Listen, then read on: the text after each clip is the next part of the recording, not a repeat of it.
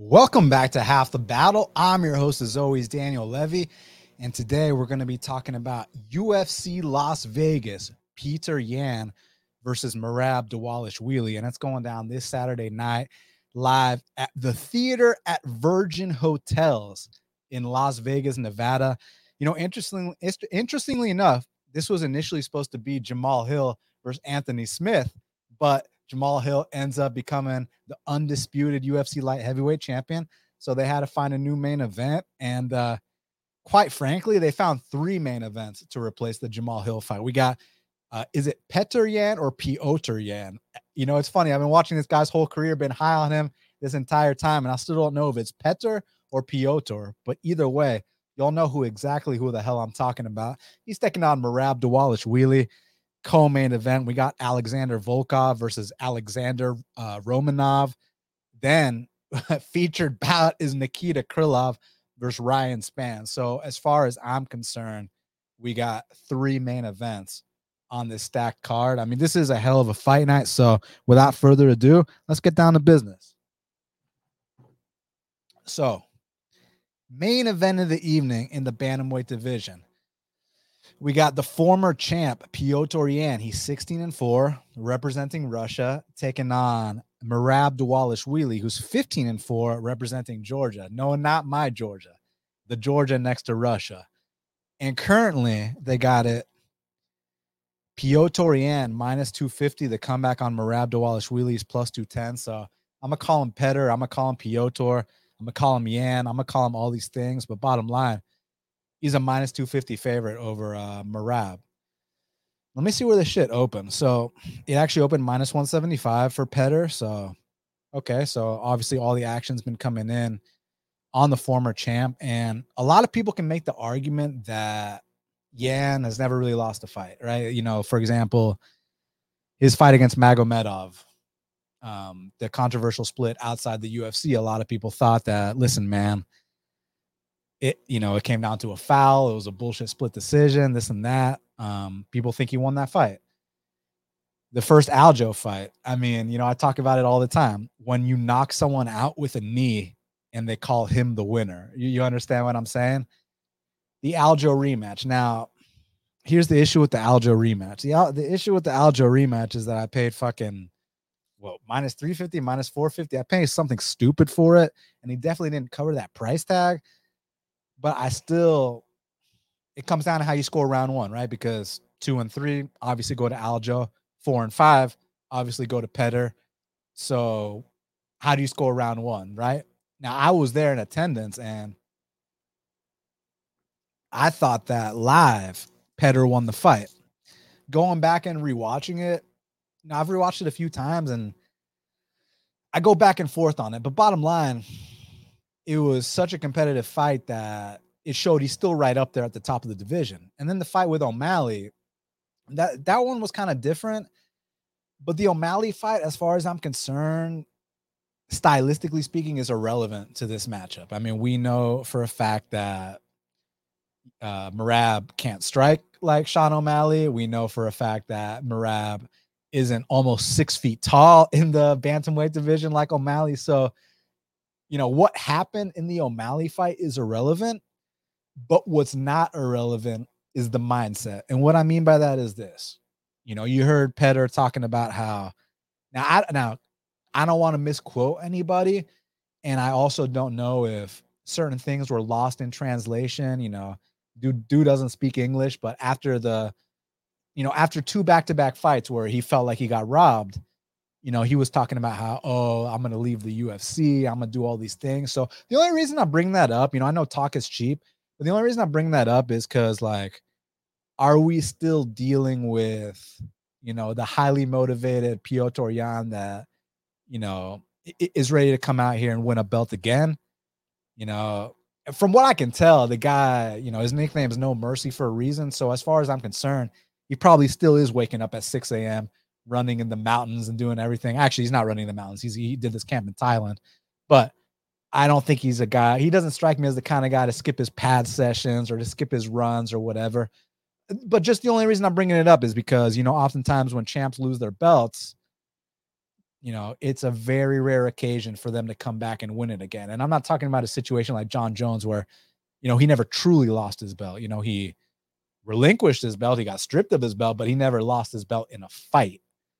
Now, Piotr coming off those two straight losses, I'm not questioning the man's skills because I think the man's skills is right up there with anybody in the division. Excuse me, right up there with the very top of the division. Only thing I'm questioning is you know, does does Piotr still want to be champ? You know, does Piotr still give a shit? Because if he still gives a shit, I mean, the guy is a fucking problem. The guy is a demon out there. And when you talk about his opponent, Merab Dvalishvili, I mean, how long have I been like bringing up this narrative of the guys that can just attempt a million takedowns over and over and over? And you might stuff all the takedowns, but these guys don't get discouraged. I mean, you look at his fight most recently with Jose Aldo. I bet Merab in that spot, and I mean, he went 0 for 16 in takedowns. Wasn't discouraged one bit. You see some other guys, you know, um, I, don't want to bring anybody down, but like for example, on contender series, y'all saw Cody Brundage uh, versus William Knight, right? Like Cody Brundage gets the first takedown, William Knight gets back up, and that mentally broke uh, Cody Brundage. Whereas like a guy like Merab, you can stuff 100 takedowns and he's to keep trying. That's why they call him the machine. And I do want to give Merab you know, a little slack for the Aldo fight. Um, same way I'm to give a couple other people on this card slack for certain things because that fight was an elevation. It was in Salt Lake City, Utah. And when you're pushing the kind of pace that a dude like Merab pushes in altitude, I mean, doesn't matter how good your cardio is, you're just you're going to slow down. That's just how it goes. So there's a lot to talk about with this fight, man. So if I'm getting the best version of both men, I mean, Piotr Yan, his volume, you know, a lot of people criticize his volume, but I think his volume is on point, man. I mean, you watch that fight with Corey Sandhagen, and when was the last time you saw a guy go out there and land, you know, 149 significant strikes uh, against someone of the caliber of Corey Sandhagen, who is known for being like the volume king uh, of the bantamweight division, right? So, Piotr, the issue with Piotr and against Aldo, he landed 100, he almost landed 200 significant strikes against Aldo. So Piotr Yan's volume is actually underrated. People criticize it because he often takes round one off to get a read for his opponent to kind of see what he's doing. He kind of approaches every fight like a championship fight. And what I mean by that is exactly what I just said, which is, you know, that first round might not have the most output, but he's kind of feeling you out a bit. He's kind of trying to see, you know, what your movements are like. He's kind of throwing some feints out at you, seeing how you react, seeing are you going to bite on certain things to where later on in the fight he can capitalize on them. He wants to see what angles you're going to shoot from. And Piotr Yan's um, takedown defense is very, very on point. Um, 90% takedown defense, and it's been tested against some very high level guys, including the champ Aljamain Sterling, who he went two for 22 on takedowns the last time they fought. Two for 22. It's just that the two times he did take him down, he was able to secure the back of Piotr Yan. But to Yan's credit, man, I mean, usually when Aljo gets the back of someone, it's game, set, and match. Like when he took the back of Cody Stamann, he ended up getting that fucking knee bar from the back. When he took the back of Corey Sandhagen, chokes him out right away, right? So what, I, what I'm trying to say is that like when Aljo backpacks these guys, that's usually the end of the fight. When when, when Aljo took the back of TJ Dillashaw, he pounded him out, injury or not. He he pounded out a D1 wrestler, right? So Piotr, he wasn't able to escape the back attack, the the the uh the back takes, but he was able to survive, right? He was able to minimize the damage and not get finished there. So the next couple rounds, obviously, every single round starts on the feet, and then he's able to do his thing there. So it's one of those things where I don't think Merab has the best takedowns in the world. I don't think Merab does the best anything in the world except his pace. He's got insane heart, his toughness. He's willing to just push forward through any adversity. So to beat a guy like Merab, you must finish a guy like Merab. And the last time that Merab got finished was actually against Ricky Simone. Now, a lot of people, in my opinion, have a very I don't want to be disrespectful, but almost have like an ignorant perspective of what truly happened in that Ricky Simone fight. they like to blame it on on the ref. They like to blame it on the athletic commission. They like to not take responsibility. But the reality of what happened was if you go back and you watch round three of that um that versus Ricky Simone fight, and you really truly pay attention to what happened. So Merab shoots for a takedown against Ricky Simone in round three, and he actually goes head first into the mat and he knocks himself out on the takedown attempt. Kind of funny because this is the same dude that like jumped head first into like um into some like ice thinking that he was gonna it was gonna you know he was gonna go into the water but it was actually ice and the dude just jumped head first into some ice. So it was like bro what are you doing? So he jumps head first he dives head first for a takedown and he actually knocks himself out on that takedown attempt. From there ricky simone was able to sweep him effortlessly and with that mounted guillotine i mean he put Merab to sleep dude like uh, as soon as the the fight was over, Merab couldn't get back up, man. Um, Merab was out, and you know, a lot of people disagree with me, and I'm not trying to be the one that's like, oh well, I'm a purple belt in jujitsu, therefore I know more than you. But as someone who loves the guillotine, as someone who loves jujitsu, as someone who trains every single day, I saw an unconscious man there. Uh, so you know, to sit here and say that he was robbed of a victory against Ricky Simone. Uh, no, he was choked unconscious against Ricky Simone. So he can be finished. Uh, just had to say that. But here uh, against Piotr Yan, if you're giving me a Piotr that's motivated, that wants to be champ again, I mean, I do think that Piotr is going to come out here and once he fi- once he finds his range, makes his reads, he's going to get off on some shots against Merab, man. I mean, you saw that Marlon Moraes fight where Marlon Moraes dropped Merab. He was teeing off on him. He was, you know, dropping him all over the place, doing everything he wanted to him. It's just, we know that Marlon Moraes lacks in the cardio department. We know that Marlon Moraes lacks in the chin department. And we know um, Marlon Moraes lacks in the heart department these are three departments that Piotr uh, Yan does not lack in. So basically, what I'm trying to say is that if similar situations occur in this fight, there is a good chance that Piotr Yan can seal the deal and finish the fight. But my issue with Piotr is that sometimes he'll take rounds off, which again I said to you know to make his reads to to see what you're doing out there. This guy Merab ain't taking no rounds off. There is no feeling out process when you're fighting a guy like Merab Dvalishvili. He's going to get right in your face from the second the bell rings to the second the fight is over, and he's going to make Piotr Yan fight. Now, the thing with Piotr is he's never ran away from a fight in his life. So he's going to meet Merab right in the middle, and it's going to be like two bulls uh, locking horns. Now, I think I think Piotr Yan is the far superior fighter here.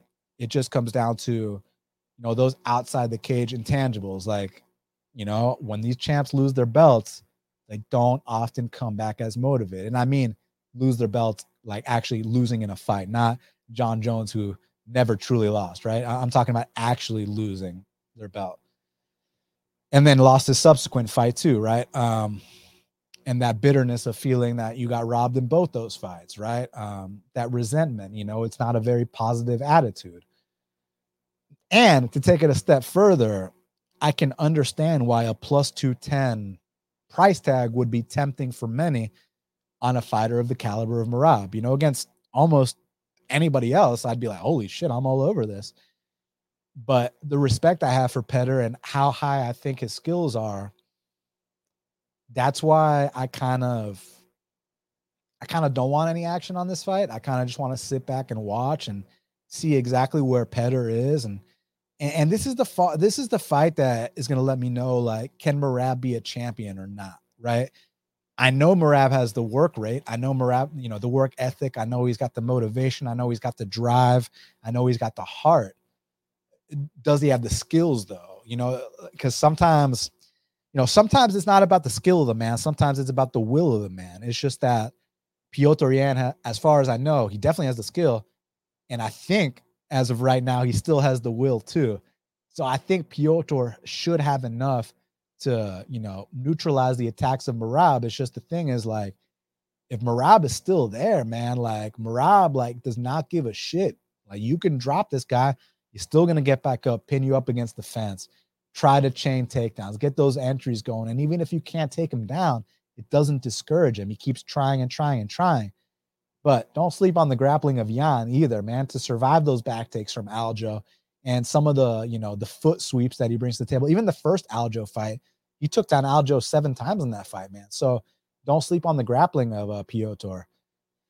And again, don't put any stock in the O'Malley fight in terms of the skills because Merab can't strike like like O'Malley. Merab's not six feet tall like O'Malley. Like the only thing I'd put stock into is just me wondering if Piotr still wants this like he once did.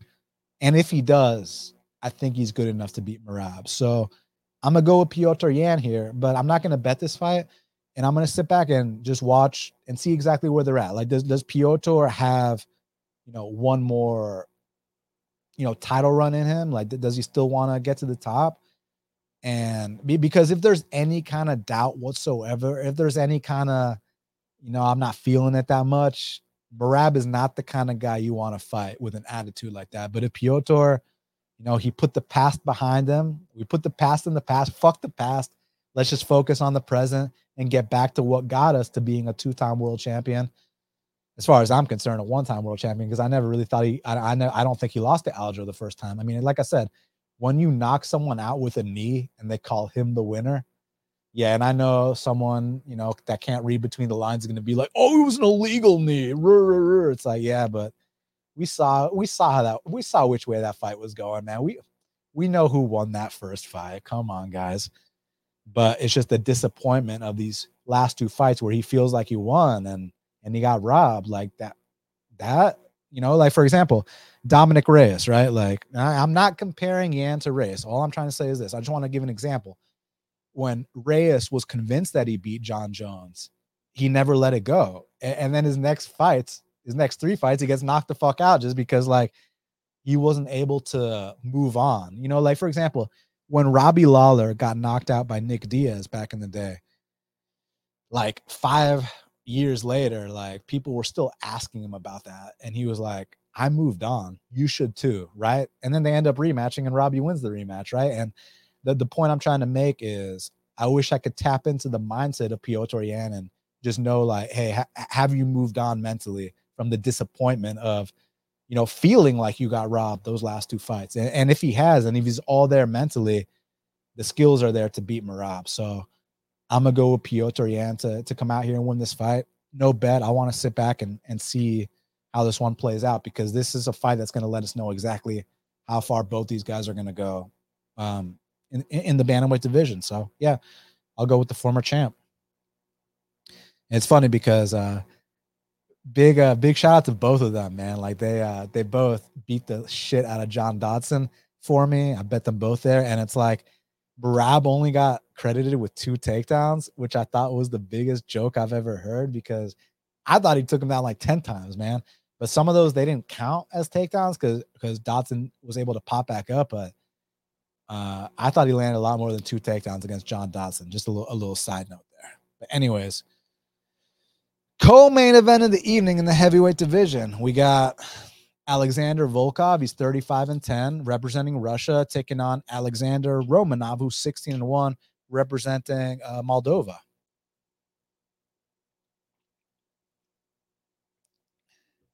Sorry, guys. I'm tired as fuck. Just had like an intense ass jujitsu class. So got my water, my Pedialyte, still out of breath, but uh, I appreciate y'all. But currently, they got it.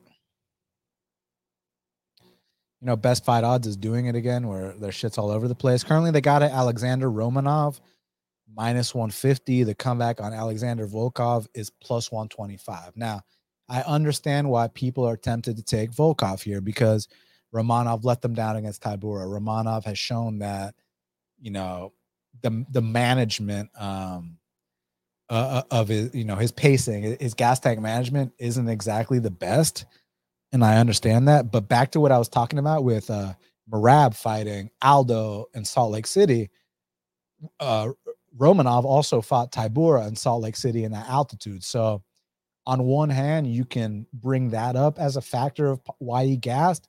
But on the other hand, you can also be like, well, Dan, I mean, he also gassed against Espino really badly too. Facts. But let me also say that Espino is a hundred times the wrestler that Alexander Volkov is. Alexander Volkov can't wrestle. Like that's just, I mean, let's just get that out the way, man. So, you know, has Alexander Volkov learned how to wrestle? You know, bet- between now and his Aspinall fight, where I bet Aspinall had dog money. I don't think so, but it's not really about that. I think it's more of a thing where it's like Romanov is definitely going to take down Volkov in that first round, and he may even submit him too, right?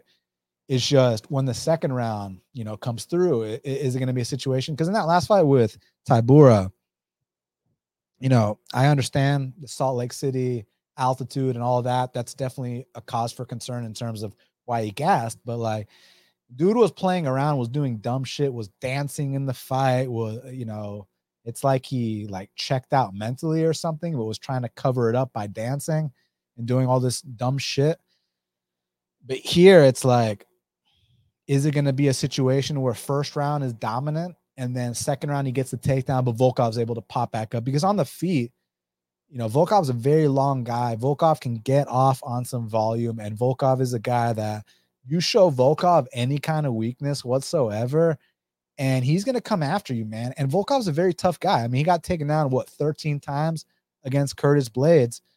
that means that he got back up 13 times against Curtis Blade. So it's admirable. And as the fight progressed, he won the later rounds.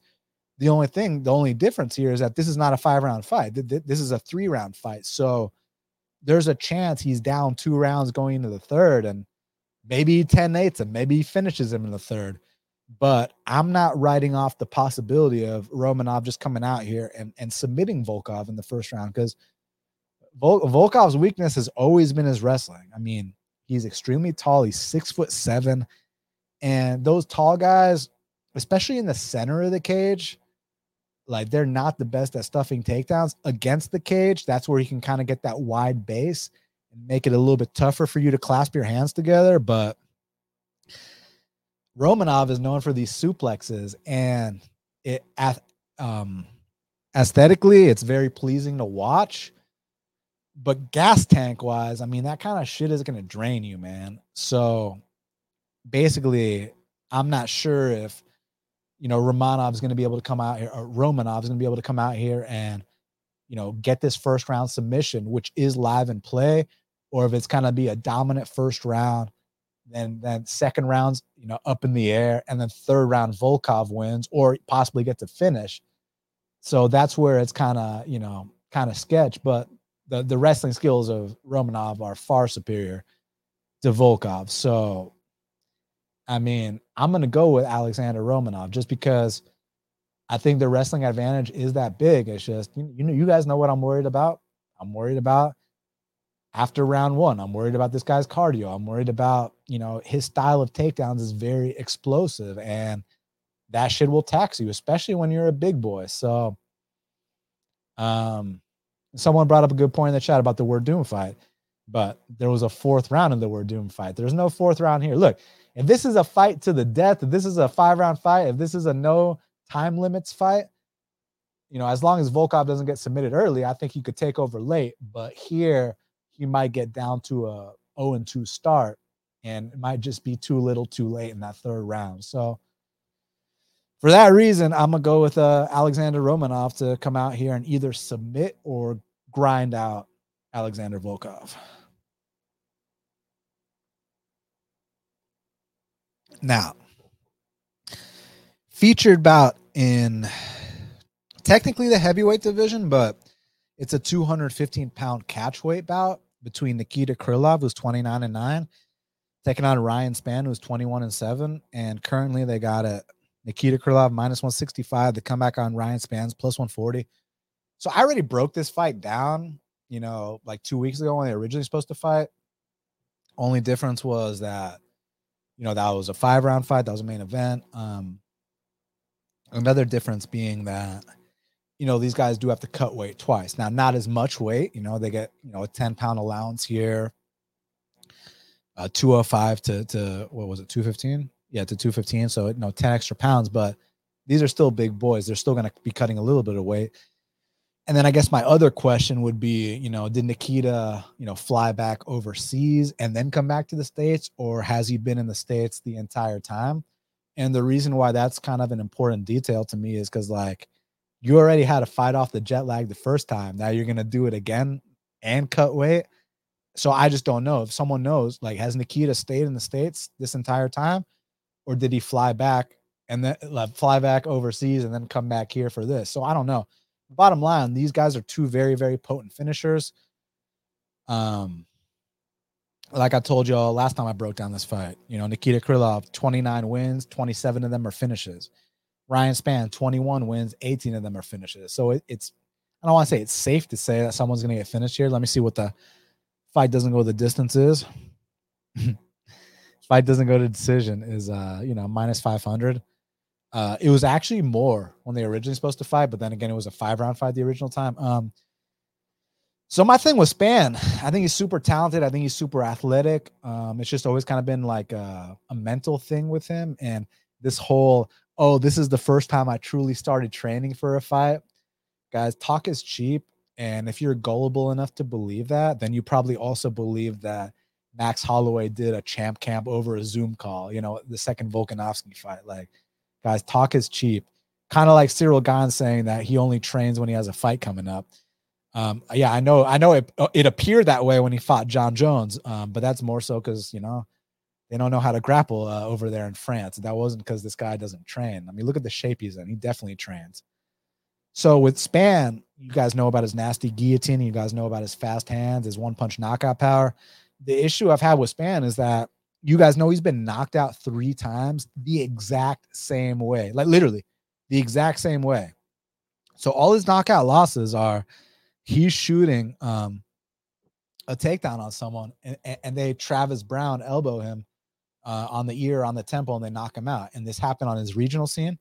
This happened on contender series against Karl Roberson, and this happened against Johnny Walker as well. So he's literally been knocked out three times the exact same way, which is pretty unheard of. And I remember in that Johnny Walker fight, when he got into that position, the position he loves to get knocked out in, I remember Coach Safe, he immediately recognized it and he's like, get out of there, get out of there, because he knew what was about to happen. So if Ryan wants to shoot a sloppy takedown on Nikita, get ready for Nikita, Travis elbow, uh, to Travis Browne elbow this man unconscious. But on the flip side of things, Nikita has been submitted multiple times. And if he shoots for some kind of sloppy takedown on Spann, don't discount the possibility of a Spann, you know, guillotine here, man. Like, like real talk. So on the feet, either of them could get knocked out. I think the early going kind of goes to Spann a little bit. Nikita is a little bit wild you know, early on. And, you know, with his Kyokushin background, I really love how he flows his punches to his kicks. You know, he does a lot of, he does this thing called the windmill, which it's a lot of same side shots. You know, he'll, he'll throw the, the right hand to disguise the right kick.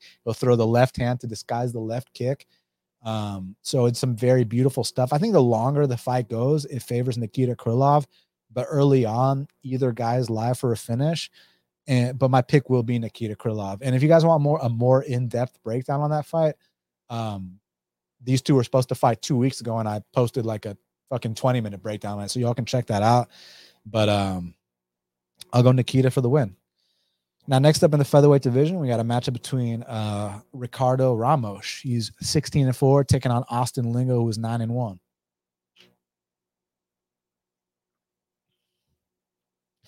Currently, they got it.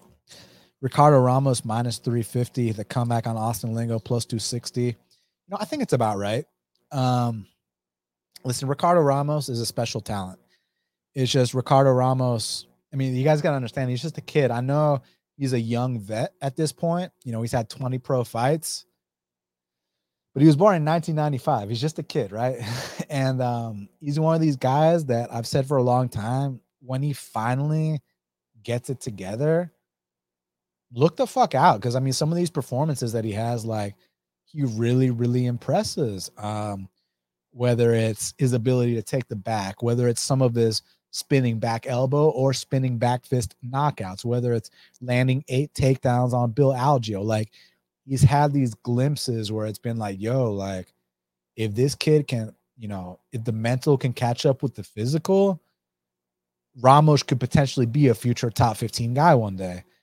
And with Lingo, you know, trains out of Fortis MMA. I've always been a fan of Lingo because he's just an exciting banger. You know what I'm saying? Kind of like kind of like a Mana Martinez, where like in his regional scene was just like one punch knocking everybody out. And we're still kind of waiting for that one punch knockout to happen in the UFC.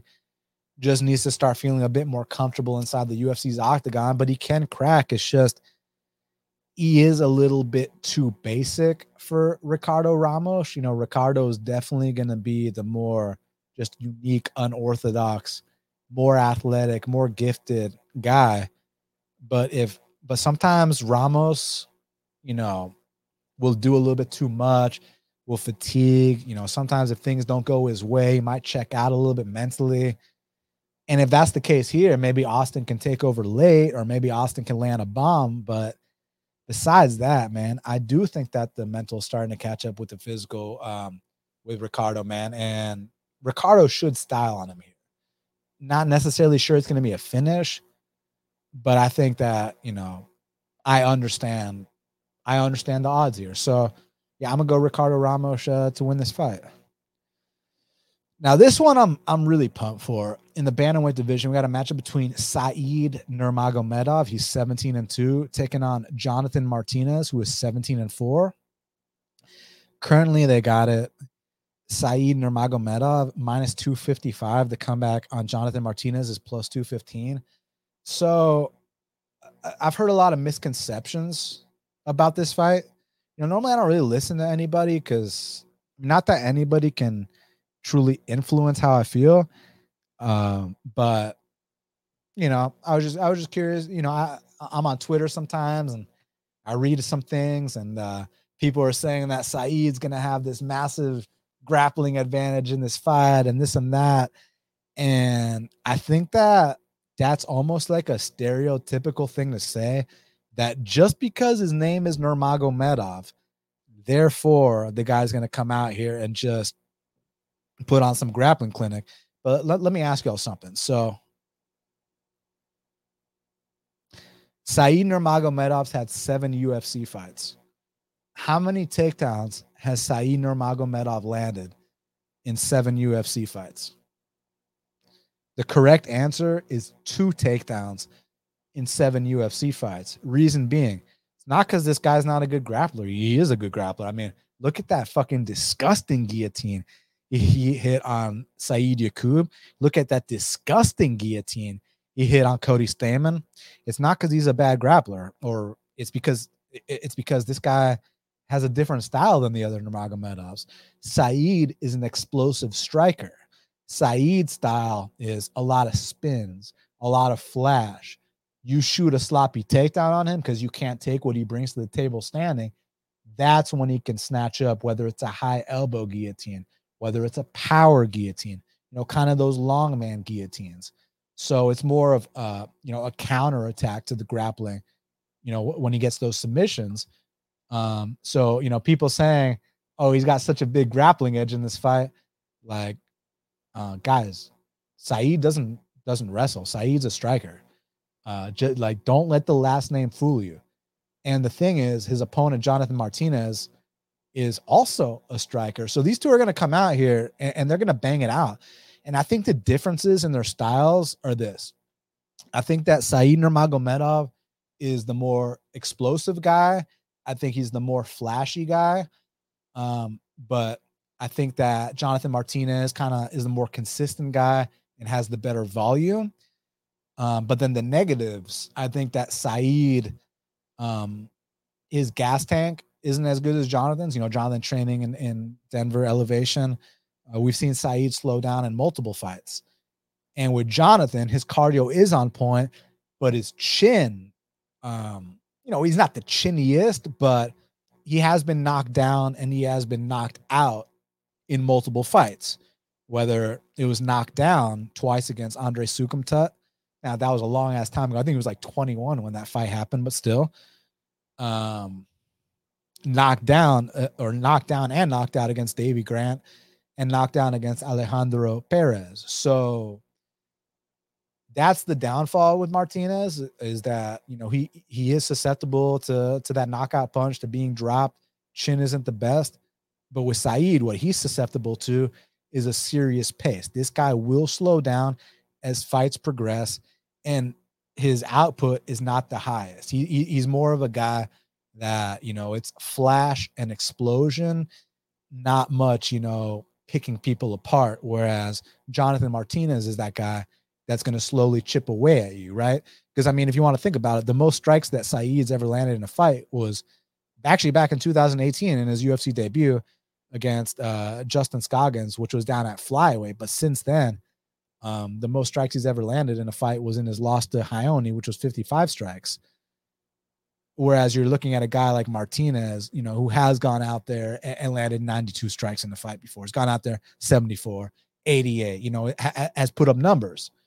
So, um, it really, co- so basically what I'm trying to say is like, if neither guy is getting finished, I actually do think that Jonathan Martinez can be up on the volume and can pull away, you know, like that, you know, just put up better numbers, chop him down with kicks. Um, Jonathan Martinez has a nasty check knee. I mean, he's got he's got a couple knockouts in the UFC with that check knee um, against Pingyuan Liu, against Frankie Saenz, against Cub Swanson. He dropped him with that knee. His check knee is absolutely disgusting. And with Saeed, it's all about the spins. And like I said, you if he rocks you and you shoot a sloppy shot on a guy like Saeed, he will snatch up that long man guillotine. So I, I see it being a close fight. And I think that the reason the price is where it currently is is because of this man's last name. Because uh, people think that he's he's you know a dominant wrestler, but that's not how Saeed fights. Saeed is a flashy, explosive striker. So at plus 215 on Jonathan Martinez, I'd probably be willing to take a one unit shot, you know, against Jonathan Martinez against almost any striker in that division because I just do think his striking is that good. I do think he's paid his dues and I do think he's starting to feel a lot more comfortable inside the octagon uh, to where now he is going to be able to compete, you know, against the guys in the top 15. So big respect for both guys. I think they're phenomenal. I think Saeed is live for a finish, of course. Uh, you know, he is that dangerous, but I think as the fight progresses, that's where I think Jonathan Martinez, if he's still there, right? That's the big if. If he's still there, that's where I think he can kind of chip away. And that's where I think Saeed's going to kind of slow down a bit. And that's where I think Jonathan Martinez can actually run away with this decision. So at, at plus 215 odds on Jonathan Martinez against another striker, um, I feel inclined to to at least take a one unit shot and, and, see what happens. And that's not any disrespect to Saeed. I like him a lot too. It's just uh, stylistically speaking, I like my chances on Jonathan Martinez at these odds against another striker. So you guys got to stop this bullshit narrative about Saeed being, you know, this stud wrestler just because his last name's Nurmagomedov, because that's categorically false. Um, and it is what it is. Uh, so yeah, I, I just see the I, I, just personally line it a lot closer. So for that reason, I have to take the plus two fifteen on Martinez for uh, risk one unit. Now, next up in the light heavyweight division, and y'all do me a huge favor, man. Smash that like button for me, and if you're not already subscribed, please subscribe, and I appreciate it. Now, next up in the light heavyweight division, we got a matchup between Vitor Petrino. He's seven and zero oh, taking on Anton the Pleasure Man Turkalj. He's eight and one. And currently, they got it a dead pick 'em. Vitor Petrino minus 110. Anton the Pleasure King Turkalj minus 110. Um, yeah, so basically the way I see this fight is like Vitor Petrino kind of reminds me of like, you know, kind of like a green Paulo Costa. You know what I'm saying? Like the guy you know, he's built like Paulo Costa. He swings bombs like Paulo Costa. He's going to go right after you like Paulo Costa. Um, and he'll also gas out like Paulo Costa. So I kind of just see this being, you know, him having that kind of style. I think physically speaking, he he's far superior to to Anton, and on the feet, it might actually be a mismatch. the thing is this Anton, even though he's kind of a walking punching bag, even though he's kind of he's kind of goofy, which I'm gonna call someone else goofy in this next fight, this dude Lucas Brzeski. But Anton, he's kind of goofy, but like he is tough as fuck. He is extremely tough. I got to give him credit, man. Like he might, he might, it might not look the prettiest. It might look awkward. It might be like he might not be very athletic, but like the dude can take a punch. The dude can overcome adversity. And like if Vitor can't get him out of there and Vitor starts to huff and puff and Anton gets on top of him, you know, Anton is a very long guy. He's six foot four. He's got, you know, he's got good ground and pound. He's good at taking the back. So those are the things I'm worried about, right? But on the feet, man, Vitor is going to light up uh, the the pleasure man. I'm telling you right now, Vitor is going to light this man up. Big punches, big kicks. His initial takedown defense is good, and I've seen him get back up to his feet, and I've seen him defend submissions. So as far, as far as I can tell, you know that part of his game is improving. It's just with his style, with his muscles. You know, Vitor. Uh, Vitor is a gasser. Just just to put it lightly, Vitor is a gasser but Vitor is a very dangerous gasser. He's a bruiser. He, like I said, just, just think about a green Paulo Costa. That, that that's kind of what I'm thinking about here. A 205 Paulo Costa making his debut. Um, someone said it's Victor, not Vitor. No, buddy, it's Vitor actually. But he's Brazilian too. His name's Vitor. Um, but yeah, Vitor, uh, he's just explosive. Like I said, hits hard, built like a Greek god. He's going to land some devastating shots. I think he's going to land. I think he's going to get a lot of knockouts in the UFC. And on the feet, he, is going to he's going to put it on Anton. My concern, like I said, Anton has a very good chin. Anton is mentally tough. And if Anton um, can survive this early storm and get on top of Vitor, that's where I'm concerned. But that but basically what I'm saying is it would kind of have to be like a comeback for uh for Anton to win this fight, which is possible. I mean, you can get a, a comeback on a gasser, but I think that Vitor Petrino um, can come out here and also possibly knock out uh, Anton. So it's a pick 'em fight. It's 50 50. So I, am going to go with Vitor because, because I slightly lean, you know, I slightly line Vitor more towards minus 150. You know, I you know 60%. I think he wins six out of 10 times, right? But there are the the you know there are those concerns about him gassing out and Anton taking over late. So you just can't discount that possibility. But the athleticism and physicality difference is huge. The striking difference is huge. Um, but then on the other side, the gas tank difference is huge too. So I see why they line it a him, but my pick is going to be Vitor to, to kind of rough up uh, Anton and, and possibly knock knock out the pleasure man. So I'll go Vitor Petrino. Now, next up in the heavyweight division, we got a matchup between is it heavyweight or light heavyweight? Because I know Karl Williams' last fight was at heavyweight, but um, I thought that Dana said, I'm going to give you a chance to get a full camp and come back at your normal weight class and all this. But either way, Tapology says heavyweight. But so Lucas Brzeski, he's eight and two, taking on Karl Williams, who's seven and one. What's this flag they got on my boy? Oh, Virgin Islands. That's what's up. Yeah, because I know Karl Williams is from here in Atlanta. Um, currently they got it. Karl Williams minus 235. The comeback on Lucas Brzeski is plus 200. So y'all want to know something funny? Y'all know how like I hype up my fighters from my scene my ATL fighters, my my Robert Hales, my Jared Goodens, my Cody Durdens. And shout out to Jared Gooden back in the UFC making his return for this card. You love to see it. Dude's been working his ass off. But Karl Williams was a guy who, you know, I called his amateur fights in the NFC back when I was doing commentary for them. And I'm going to be 100% frank with y'all. I pride myself on my ability to scout talent and to you know, see like and, and to just like predict like how far certain fighters are going to go. Kind of like you already know how I predicted a long time ago that Jamal Hill was going to be champ. I predicted Belal Muhammad was going to make it to the top five.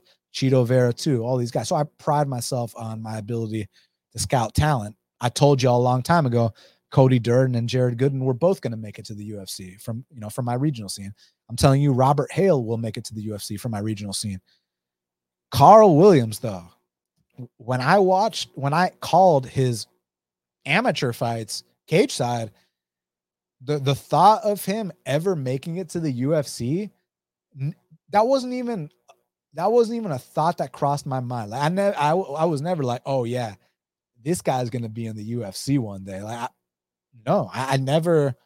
I just thought he was just some random amateur fighter. Okay, whatever. These fights are boring. Next, like, it never crossed my mind. So when I saw my contenders, I was like, damn, what's Karl been up to, man? And then I looked, and Karl's been putting in work, and Karl is massively improved from his amateur days, man. And you know, to turn things around like that, um,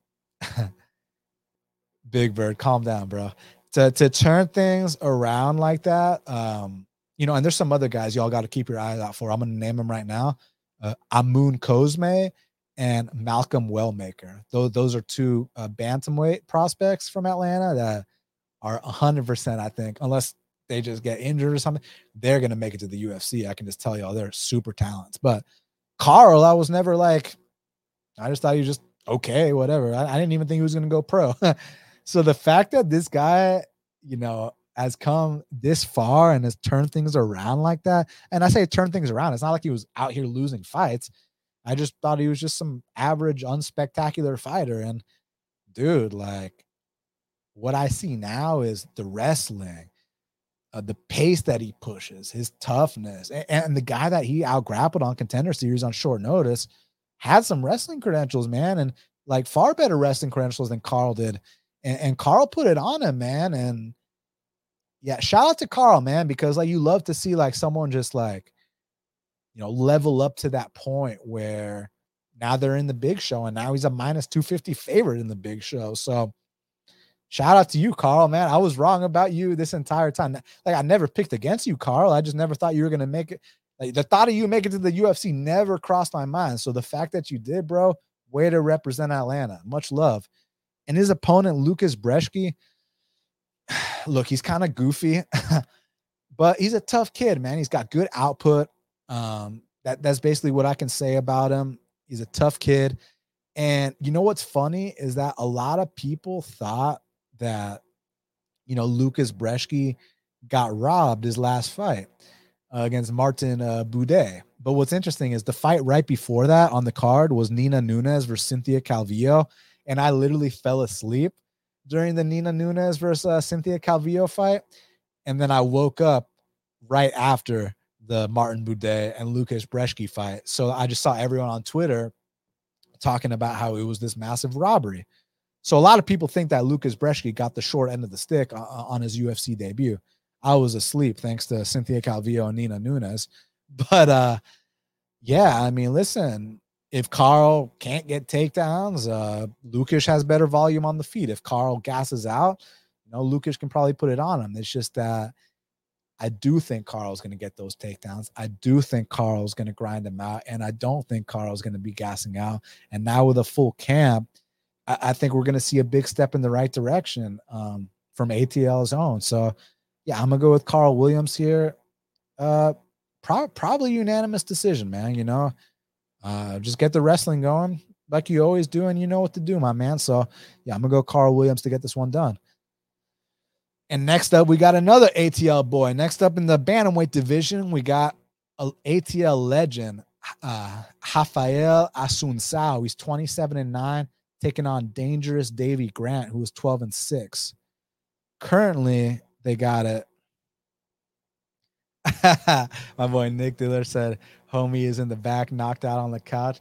Yeah, that's my boy. Uh, that's my boy Oscar right there. You know what I'm saying? He wanted to join me on the pod, man. He's he's out for the count. You know, he was pulling a stunt earlier, man. He was trying to uh so I have like a little lake behind my house and the thing with German Shepherds is like, so with some dogs, if you just open your front door, they'll just take off running. German Shepherds aren't like that. They have loyalty, right? They, they're not going anywhere unless you're going anywhere. But I take my dog to my backyard and I throw the stick. And sometimes he likes to challenge me. and he likes to run down to the lake, but he doesn't just run full sprint. He likes to run and then he likes to check to see if I'm following him because he only wants to go if I'm going. Like the, the intelligence of the German Shepherd is just is just something else. I'm just obsessed with those dogs. But anyways, currently they got it. Davey Grant minus 140. The comeback on Rafael Assunção is plus 115. Let me just tell you all this right now. If this fight was a couple of years ago or whatever, not only would uh, Rafael be a like a much bigger favorite, but like it would be like a max bet on Rafael at plus 115 odds uh, uh, against Davey Grant. Because basically, it's like uh, Rafael is a former top five guy. I mean, Rafael even got the title shot against Dominick Cruz, but he had, I think he had to pull out due to injury, which sucks because now he's never going to get a title shot. But they tried to give it to him. He just couldn't take it because of injury. But uh, Rafael, like, he's got like wins over like the entire top 15. At one point, he did. Has a win over the champion, Aljamain Sterling. Has a win over the former champion, TJ Dillashaw. Has a win over Marlon Moraes, who at the time was the fucking man. Um, has a win over Rob Font, who at the time was the man. Like, so oh, has a win over Pedro Munhoz. Like Rafael, like in his time, man, he he beat the entire top 15 at one point. So Rafael is a guy that someone said, I can't believe you're from Atlanta. I would have guessed New York, New Jersey. Does, do I have a New York and New Jersey accent or, or, something? But I guess I'll take it as a compliment. But nah, I'm, I'm a Southern boy. But uh Rafael Assunção, but I'm first generation American. Like my parents aren't American, so that's probably you know why it's a little confusing. But yeah. So, anyways, what I was saying was Rafael Assunção. These odds against Davey Grant a couple years ago would have been like a 10 unit play. Like there, there was no world at one point where Rafael Assunção would be an underdog to Davey Grant in, in any situation whatsoever. But Davey Grant, you know, it seems like he almost got like a second win on his career a little bit, you know, in some of these last few fights because, you know, he's a he's just a solid journeyman. You know, that that's kind of what I think from Grant, man. You know what I mean? Like uh he's one of these guys where, you know, after you know, those two finished losses in a row to Stasiak and Bermudez. You know, he took over a year off. Then he comes back, gets that three fight win streak, and, you know, knocks out Jonathan Martinez. Now, I do have to say, in the back to back knockout wins over Mar- uh, Martin Day and Jonathan Martinez, he also got dropped in both those fights, but he was subsequently able to get comeback knockouts, which was cool. Then he had the war with Marlon Vera, where, you know, he showed a lot of heart, but if you saw his face, I mean, Marlon beat the shit out of him. And fun, funnily enough, back in the day, Davey actually beat Marlon back. Uh, what was the year in 2016? So, and then he had that good fight with Adrian Yanez. I'm not sure how it was a split, but you know, like, like, look, if you're gonna stand in the pocket with Davey Grant, he throws these these haymakers from these very awkward angles and also has a nasty calf kick game. And like, if you want to stand in the pocket with a guy like Davey Grant, then there is a chance he can catch you. Like, like they call him dangerous Davey for a reason. So in the pocket, that's where I'd be worried for uh, Rafael Assunção. The thing is, Rafael Assunção doesn't fight in the pocket with people. Rafael Assunção is an expert counter fighter. Like, it might not be the most exciting style, but he's very intelligent and he's very good at slowing the pace down of these fights and getting you to fight his fight. And he's been doing that for years. Now I know that now, you know, Rafael is 40 years old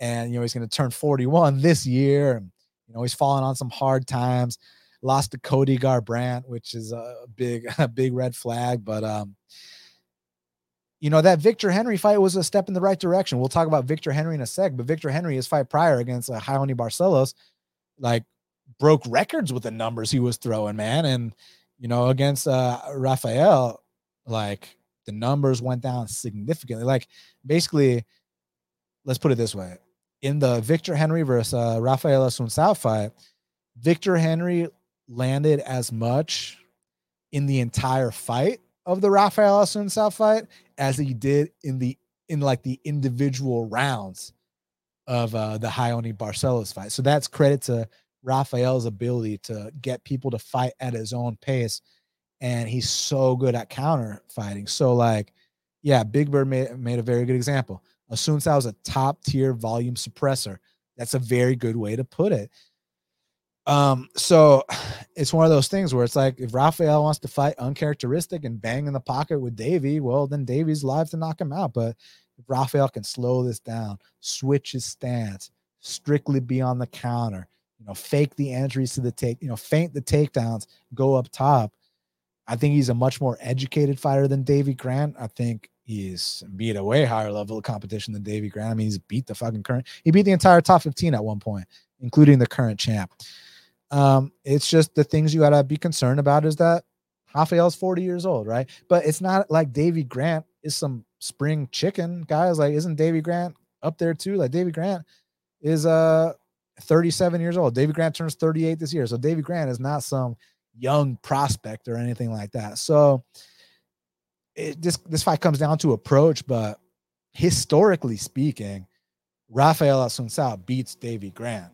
Um, and if this fight was a year or two ago, these odds would not only be flipped, but Rafael would be like a minus two something favorite. So I, am gonna go. I'm gonna go with Rafael to get this one done, man. You know, you do have to worry about those just like the haymakers that Davey, like I said, they, he throws them from such weird angles that like, and, and they're clubbing shots, man. That Rafa's Rafa's got to be on top of shit, man, because Davey's dangerous. That's his nickname. But I think Rafael is the more well-rounded fighter. I think he's fought and beat the higher level of competition.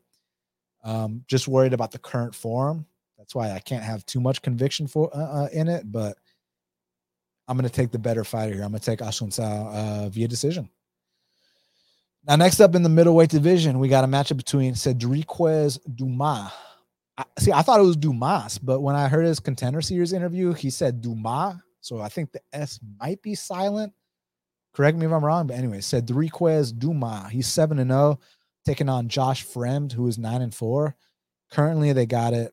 Uh, Cedriques Dumas minus 210. The comeback on Josh Fremd is plus 180. So this uh, seems to be a fight where a lot of people have a lot of strong opinions. And I've heard some absolutely absurd takes regarding this fight. Let me tell you about them. So, I heard people comparing Cedriques Duma to Jamal Hill. Which let's take a moment of silence for that absolute absurdity of a comparison. Like, I'm the guy that discovered Jamal Hill. I'm the guy that said Jamal Hill was going to be a future world champion. Like,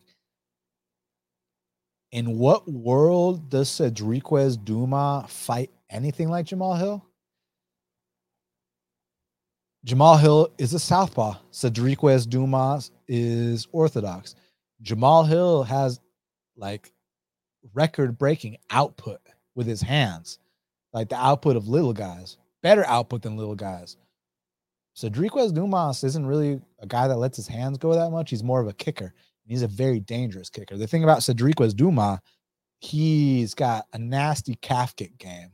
And Cedriques, like, man, the way he can chop down the chop down your calf and then go upstairs with head kicks, his kicking game is on point.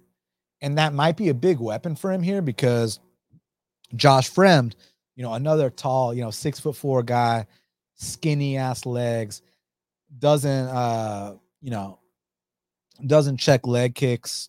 I'm worried about the calf kicks from Cedriques Dumas. And one thing I got to give Dumas a lot of credit for is that in his last, in his only loss as an amateur, his only loss that I know of, because in his pro debut, the commentator said that Cedriques Dumas was devastate was knocked out in devastating fashion as an amateur, but I don't have any evidence of that. If any of y'all know anything about that, let me know. But I think that might be false. The only loss I saw as an amateur in 2020 was when he got out wrestled by that one guy. But since then, he's actually implemented a lot of wrestling in his game, and it's a lot of upper body takedowns, kind of like a Greco-Roman style. And he's been able to, you know, take these guys down, dominate them on the mat, and his cardio seems pretty good as well. So I actually do think that uh Dumas, you know, got signed to the UFC at the right time. And, you know, I'm not touting him like other people. I like to compare him to Jamal Hill is absurd. Because I was thinking Jamal was is like a once in a lifetime guy. Like y'all can see that he's the fucking champ now. So Drickwez, um, I just think you know just a solid prospect, whatever. Like, but Josh Fremd, man, I've been watching Josh Fremd's uh, regional scene. I, I saw him on the regional scene for a long time, and I was waiting for him to get that UFC call, man. I mean, just like Cedric Dumas was knocking dudes out with head kicks, was chopping dudes down with calf kicks, like ground and pound. Like Josh Fremd was out here sleeping people as well on his regional scene. And he was fighting way better guys. Like he was in there with like Robocop on his regional scene. He was in there with a Bruno Oliveira, knocked him out. Like so Josh Fremd was in there with some real guys. And to make your UFC debut on short notice against um Anthony Fluffy, like Fluffy is about to go far in this division, man. And I thought that Josh Fremd performed admirably in that fight. And then the next fight against Tresean, you know, who's another ATL guy, you know, I actually bet on Josh Fremd in that fight. And I liked how things were going. You know, he doubled him up on strikes, just like uh just like I thought he was going to. Then he shot for, you know, an ill-advised takedown and got caught with a very, very rare guillotine that I don't think we've ever seen a guillotine like that before. And I see all these people talking about, well, Josh just lost by guillotine and Cedriquez just won by guillotine. There, therefore, the writing's on the wall. Therefore, it's a foregone conclusion that Cedriquez Dumas is just gonna come out here and guillotine Josh Fremd. Like, hey, just just put your whole bankroll on it. Like that's a that that's what's gonna happen here. And I just think it's like, guys, like, shut your fucking mouth. Like, please, like, listen, there's certain things that you can learn from in the gym and correct from mistakes, such as, you know, head placement on a takedown. Like that guillotine you got caught with like that's something you go back to the gym and you fix. Yeah, you know your head placement on your takedown so it doesn't happen again. It's not like we're talking about things like getting dropped by jabs. That those are things where it's like you don't you don't you don't fix your chin, you know, and stuff like that. So basically, I, I see this being the best guy that Cedriquez Duma has ever fought. And does that mean that by default Duma is going to lose this fight? No. I think that Josh Fremd, you know, has holes of his own as well. It's just that in a fight like this, which is, you know, kind of two prospects, kind of two green prospects that are figuring things out, I don't see Cedriquez Dumas, you know, being minus 210, being minus 220. Now, I could be wrong. Like I told you all earlier, I uh, pride myself on my ability to scout talent. And I just kind of thought Cedriquez Dumas was, you know, just yeah, whatever. Just another, just you know, let's see what he does. I I'm not out here, you know, claiming anything, but I already see people stamping their flag saying future top 15, future top 10, future this, future that. Show me, you know, show me. So this is a show me spot. And I think Fremd is uh being a little disrespected here. So for that reason, I'm I'm considering that one unit shot at plus 180 here. Uh, my biggest concern is this um, the calf kicks. Josh Fremd, six foot four. You know, it's cool being tall like that, but you know, it comes at a price, and the price is those skinny fucking legs. And Duma has a very heavy kicking game. So I am worried about uh, Josh Fremd, you know, getting immobilized with those calf kicks. But I think Josh Fremd has better hands than Cedriquez Duma. And then on the ground, Cedriquez has gotten a lot better with that body lock game taking people down. But you know, Josh Fremd is a, a former D3 wrestler and you know survived all the bad spots uh, with Anthony Fluffy, even got top position of his own. So my inkling is that if he does get taken down, I think he can scramble uh, back up to his feet. Where I do think he has better hands than Cedriquez Dumas. So to compare Dumas to uh, to Jamal Hill, like, can you just tell me one fight where Cedriquez Dumas' hands or output or volume represented anything remotely close to Jamal Hill, you can't because it doesn't. I mean, I watched the guy's entire career. Like, he's a heavy kicker and he's got a body lock game. Um, and he had a nice power guillotine on, on, on contender series too.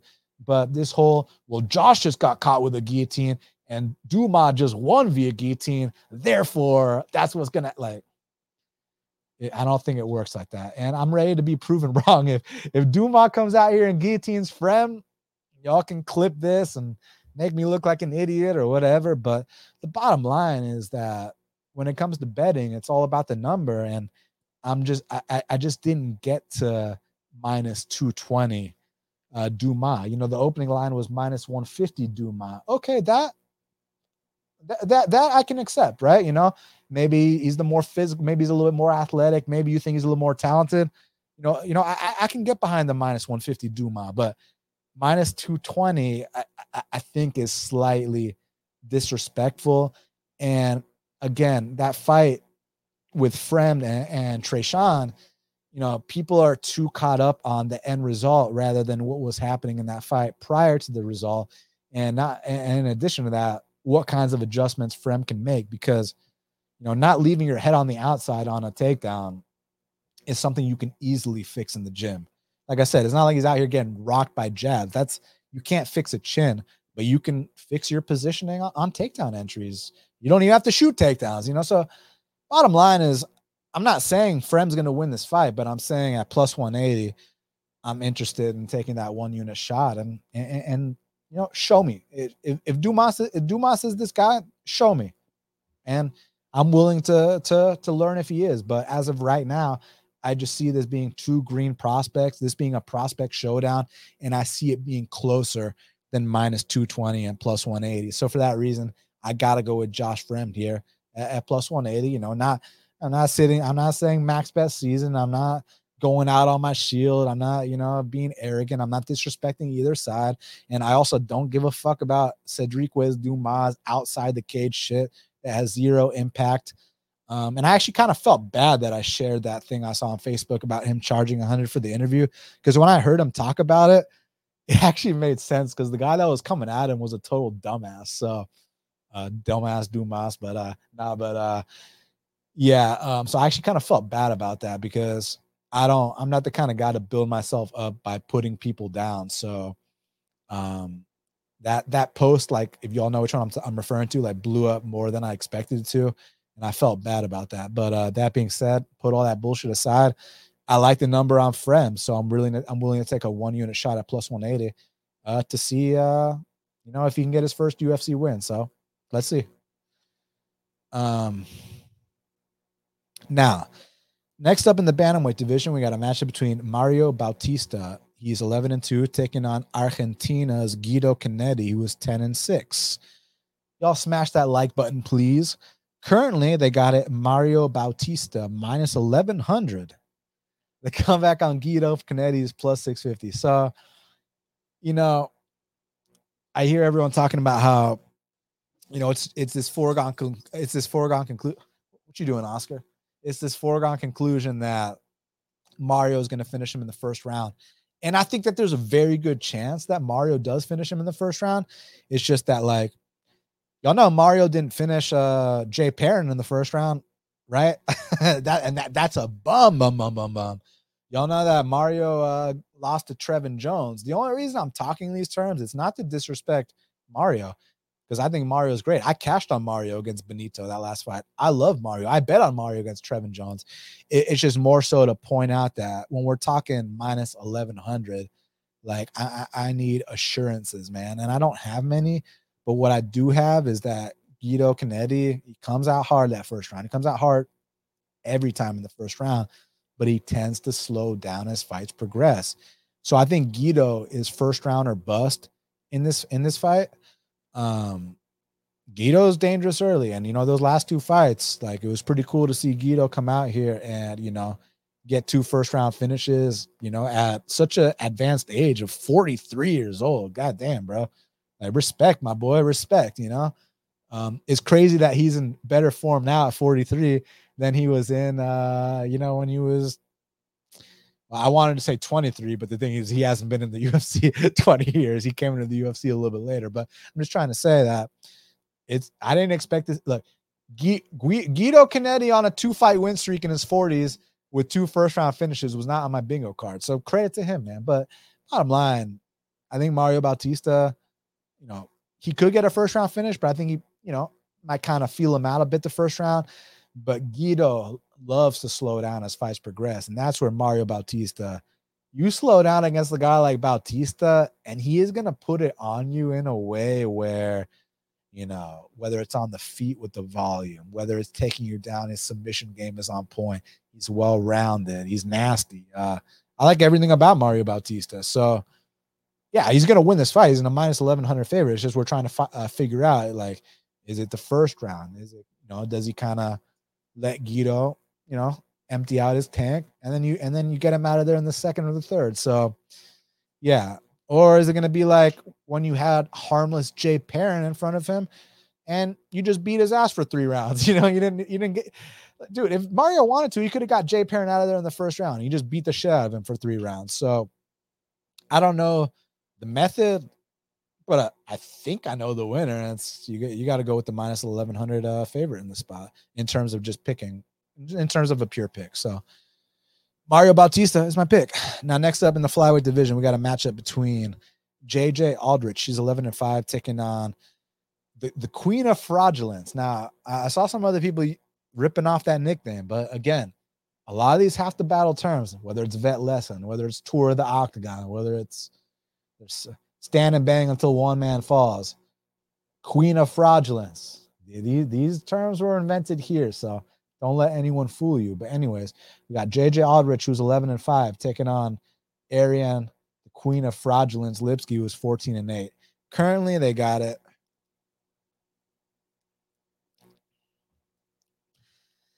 JJ Aldrich minus 450. God damn. The, the comeback on Lipski's plus 350. Shit, that's fucking wide. Um, listen, I, I I don't think either is the toughest, but I think that JJ is look, I like JJ's style in terms of from the southpaw stance. She's very good with her parrying game. Um, I wanted to say she was defensively sound. I mean, she does defend at 60%, but she also absorbs more than she lands. So that's not good. But I do like her parrying game. She kind of plays it safe, you know, mixes in the occasional takedown, this and that. Um, and then the thing with Lipski is, you know, when she was fighting in KSW, she was knocking out all these grandmas and these soccer moms. So a lot of us had this false impression that she was this power puncher, but she comes into the UFC and um I mean, she did knock down Mandy Bohm and Isabella de Padua, but anytime she fought anyone remotely real, I mean, she got destroyed. She got finished by Antonina Shevchenko, who even she's suspect. Got finished by Montana, who's suspect. Got knocked out by Priscilla Cachoeira, who's suspect. I was in attendance when Molly McCann gave uh, Ariane Lipski a tour of the octagon. So yeah, I'm not gonna play JJ Aldrich at minus 450 or minus 400 just because I don't trust her either. But I trust Lipski less, and I've always thought that Lip, you know, Queen of Fraudulence. It's too bad. She's a nice girl, and I like her, and this and that. But like, you know, I I, I don't like her training situation, and I just don't think she's got the heart for this. I think it's kind of a front running situation. So JJ by decision. I guess. Next up in the bantamweight division, we got a matchup between Tony Gravely, who's 23 and 8, taking on Victor Henry, who's 22 and 6. And currently, they got it Victor Henry minus 140. The comeback on Tony Gravely is plus 120. Very, very interesting fight. All right, so I want to talk to y'all about something y'all want to talk about numbers? Y'all already know where I'm going with this. Let's talk about numbers.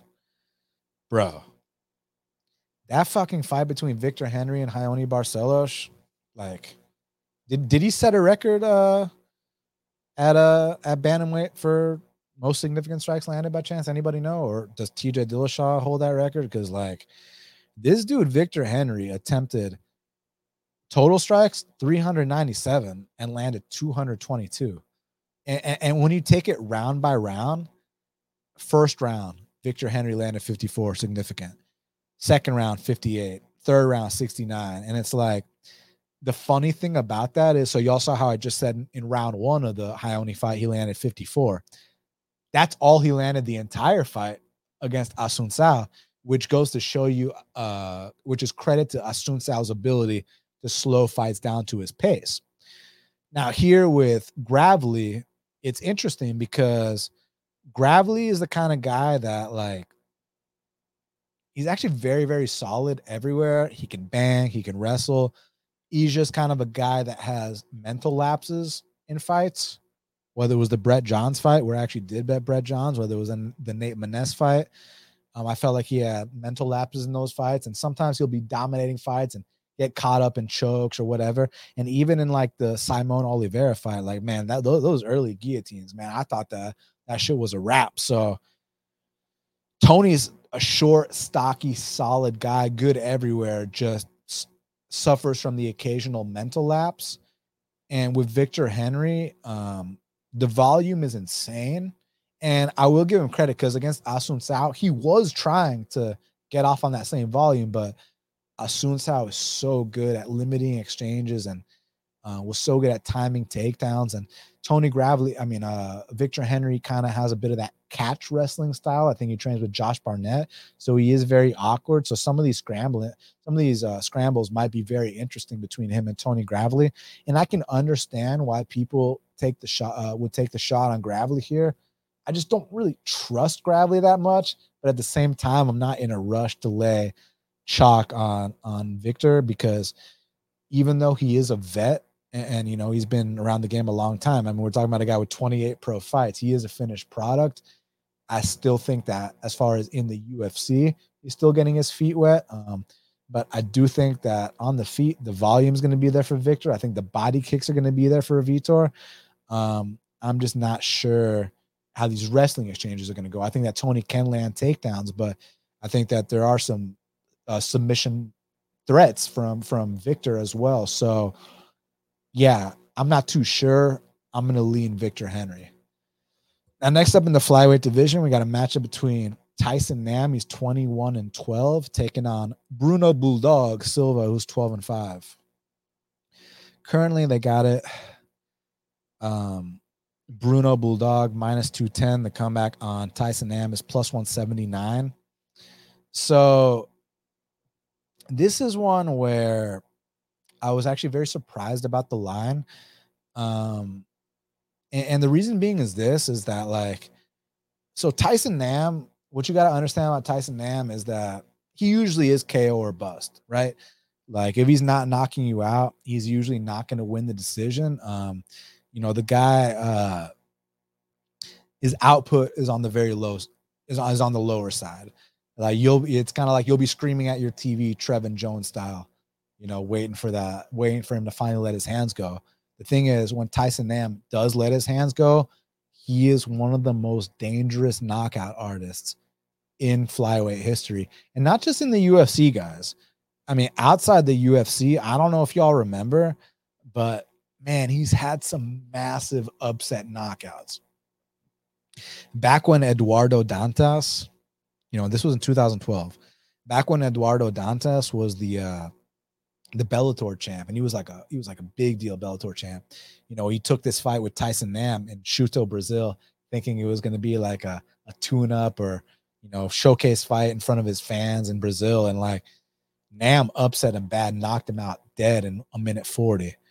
Uh, when Nam went to Russia to fight Russians in Russia, I mean, he went in there against Ali Bagautinov, and he was losing the majority of the fight, and with one second left, knocks him out brutally with a head kick. Ali Bagautinov was a former UFC title contender. He fought DJ once for the belt.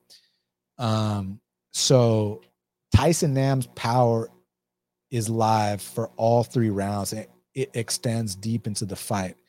The only issue I have with Tyson Nam is that when he does not get that knockout, he usually loses. And also, you know, he, he fought Matt Schnell. It was a split decision, but like now, Matt Schnell's known for being one of the guys with the more suspect chins, and and Nam didn't knock him out. So I was kind of like, man, come on, bro. Like, I know I know he can knock out Matt Schnell, but uh, that's neither here nor there. What I'm trying to say is that Tyson Nam is a serious KO threat, and with Bruno Bulldog, You know, how can you not love Bruno Bulldog, man? He's exciting as hell, takes tough fights. And I feel like one thing that's really progressed about Bruno Bulldog, well, listen, he's always kind of like, he's had a heavy right hand, uh, very, very good calf kicks, black belt in jiu-jitsu. But once he started training with uh, with Henry Cejudo and the fight ready guys, and he also, as far as I know, someone correct me if I'm wrong, he does his strength and conditioning program with the Neuroforce One guys and you know, they're the kind of guys that they know the intricate details of things that I wouldn't even know the half of. Um, the difference in his physique, his last two fights, the difference in like kind of the fast twitch and the explosiveness. Now, granted, it was big step downs in competition, but still, like it looked like physically, like he was really maturing a lot and was out here just running through these last two guys how, how he should but he's actually coming off, you know, a two year layoff. I, I don't know the details why, but my my issue with with Bruno Bulldog is that with that explosiveness, you know, with that kind of fast twitch, he is a guy that does slow down as fights progress. And, you know, slowing down against a guy like Tyson Nam, especially in, in, in this fight specifically, where Bruno Bulldog likes to bang, and Bruno Bulldog is going to be the significantly smaller man here. You know, five foot seven versus five foot four, 68 inch reach for 65 inch reach. Um, I, I think that Tyson Nam is very live for a knockout here. And at plus what? Plus 179 odds. I mean, what am I missing here? I, I guess I've addressed the fact that Tyson Nam's output is on the lower side and if he doesn't get a knockout, chances are he loses a decision. I can accept that. I mean, that's just facts. But let's not like act, let's not sit here and act like Bruno Bulldog is some output machine because he's, not. And then as far as the wrestling, wrestling's never been a weakness of Tyson Nam. Tyson Nam, in fact, does have in the UFC 100% takedown defense, albeit, you know, low sample size. But Tyson Nam, you know, when he loses fights, it's more so that you're just getting out volume, just kind of waiting for that one big punch, and it never comes. And you know, we'll complain about, oh, I just ran out of time. You know, it's like one of those guys, right? But like, I don't know, man. I, I just kind of lined this a lot closer. Um, maybe even a pick 'em with a slight lean on Nam. Uh, so you know, I do think that first round that you know Bruno Bulldog is going to come out here and uh, have some good moments, but he, I think he slows down. And someone said 39 year old flyweight, and, and that's factual. I, I, can't debate that. But Tyson Nam, he doesn't look like your average guy that's about to turn 40. And there's really been no signs of him kind of slowing down. And also that when you saw that knockout he just had against O'Day, and you saw the little celebration dance he did, that was that was like athletic. That was like explosive. That's like not something that a 40 year old would usually do. So I think he's one of those rare exceptions um, where Tyson Nam, you know, he's kind of like a fine wine. He gets better with time. Uh, so I'm not worried about Tyson Nam's age. I'm not worried about any of that. What I'm worried about is Tyson Nam's super low output. That's what I'm worried about. But Bruno's not an output king himself. Um, Bruno's this is going to be Bruno's first cut to 125 pounds in two years. I think Bruno might gas after the first round. And from there, I think that Tyson might be able to land the shot that puts him out. And Bruno has been knocked out before. So no, Tyson has too, but Bruno more recently. Um, so yeah, I, I love me some Bruno Bulldog, but you know, at a price like this, I think it's a dog or pass situation. And uh yeah, I'm gonna I'm gonna go with Tyson Nam here. Now, last but not least, let's see. Last but not least, I did not expect this until this morning. we got Carlston Harris in the welterweight division. We got Carlston Harris. He's 17 and 5. Welcoming uh, my friend Jared Nitrain Gooden, who's 22 and 8, back to the UFC. Things you love to see. Jared Gooden back in the UFC. Pretty awesome. Um, currently, they got it Carlston Harris uh, minus 260. The comeback on Jared Gooden is plus 220. So, you know, I guess people are concerned about the short notice and this and that. But I, I can tell you that Jared's been in the gym. Jared Jared stays in the year in, in the gym year round. Um, always takes short notice fights. Uh, so him, you know, having some massive, you know, like what what do they call it? Like just like an adrenaline dump or gassing out bad or this or that. I don't see it happening. Um, but there are other concerns I have. And also I think that there's a chance Jared, I don't wanna I hope I'm wrong about this, but there's probably a chance Jared misses weight for this. You know, you took the fight on on Tuesday and you have to make 170 by Friday. Like, so I would not I, like I would kind of wish he took a catch weight or made it a middleweight, but whatever. It is what it is. So don't be surprised if Jared misses weight here, but you know, hopefully that he got a four fight contract and he'll be good to go after this. But to break down this matchup, man. Um, so what what has Jared been up to since he left the UFC? So since he left the UFC, he's gone four and one. Uh, he beat the guy that Cedriquez Duma beat, uh, the Aaron Higba. He beat him the same way, beat him by decision. Um, he's actually the first man in MMA history to knock out Curtis Millender. Like, so we were telling him going into that fight, like, bro, like Curtis Millender can't wrestle. Curtis Millender can't grapple. Like, just go go here and take him down. And you know, Jared with his ego was like, I'm gonna knock this guy out. And Jared didn't shoot a single takedown on Curtis Millender. And Jared knocked out Curtis Millender, which was really badass. Um, I think his ego got ahead of him in that Impa Kasanganay fight, and you know he was t- he went kind of resorted back to his old ways where he was taunting, he was fighting with his hands down, he was acting like an idiot, and Impa made him pay for that. But Jared bounced back three months later against Doug Usher, um, and y'all got to watch that fight uh, with Doug Usher, man. I actually, it's actually on my YouTube channel, so y'all hit the subscribe button, y'all hit the like button Y'all can go after this is over. Y'all can go watch Jared Gooden versus Doug Usher. Now, granted, that was at middleweight. This fight now is going to be at 70s. Um, and it was just a barn burner. NFC called it fight of the year. So that was pretty cool. Um, and then a few months later, he he dropped back to 70. He fought uh Demarques Jackson, who's you know a respected Bellator and LFA vet. And man, he knocked him out and then he stomped him in the body, and it, it was dope. And you know, when you get a highlight like that, you're to get the call back. And when you're consistently in the gym, you know, ready for short notice fights, that's why they called Jared. So I think Jared's to be ready. And Jared's the kind of guy that shows up on fight night, win, lose, or draw. He's to come to fight. He, Jared doesn't lay eggs. Like Jared might win or lose, but Jared's not going to lay an egg. Jared's going to fight hard. So the thing here with this guy, Carlston Harris, um, he's got power in both hands. He's got a nasty anaconda choke a nasty Darce choke. Um, he's kind of long and he's got stabbing front kicks. He's African as well. Y'all know how I feel about my African fighters. Like you, you got to respect them, man. I mean, it's uh, yeah. So I, I just think that this is going to be an honest fight. I, I'd say that the weakness on both sides is that you know Carlston Harris is a bit on the chinny side. He's been knocked out more than once.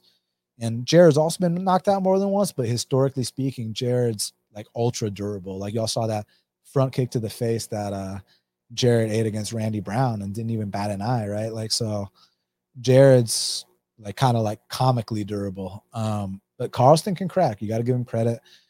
Uh, the only thing is like, does Carlston really shoot for takedowns? It's usually dudes shooting on Carlston, and, and from there, you know, he's able to lock you know, snatch up that dart, snatch up that anaconda. Jared rarely shoots either. So I kind of see them standing and banging it out. And uh he said, Bro, bro, I don't think he's African. Hold on. Oh, you're right. He's not African. I I, I fucked this up last time too. He's from Guyana, um, which is hold on a second. I, I apologize for saying that he's African when he's not. Um, South America. Hey, apologies on that, guys. So yeah, he's from Guyana, so he's a uh, South American. So that actually makes me feel a little bit better. But no, but uh look, I think they're gonna bang it. I, I literally think that um that Jared Gooden and Carlston Harris are gonna stand and bang until one man falls. Um Carlston's had the full camp, but Jared stays in the gym year round. So yeah, I, I, am gonna go, you guys. I mean, I'm biased. You know, you I'm just honest. I'm biased. Jared's been to my house before. I've been to Jared's house before. I've trained with Jared multiple times. Jared is a friend. I can call Jared on the phone right now. So I'm not going to pick against my brother. You know what I'm saying? I love that guy, win, lose, or draw. He's always been a good friend of mine. He's always had my back. But take all that stuff aside, stylistically speaking, I think these two are going to stand and bang. Joe said, motherfucker hits like he's African though. Yeah, exactly. Right. Like, and that flag, like I thought, yeah, no, that's my bad. Um, so yeah, um, hopefully Jared comes out here and uh, knocks him out and gets back on track. So yeah, you know, I'm gonna pick my boy Jared Gooden in this one. All right, so I'm gonna talk about the fight to watch and the fighter to watch, and then uh, I'm down to answer any fan questions after that.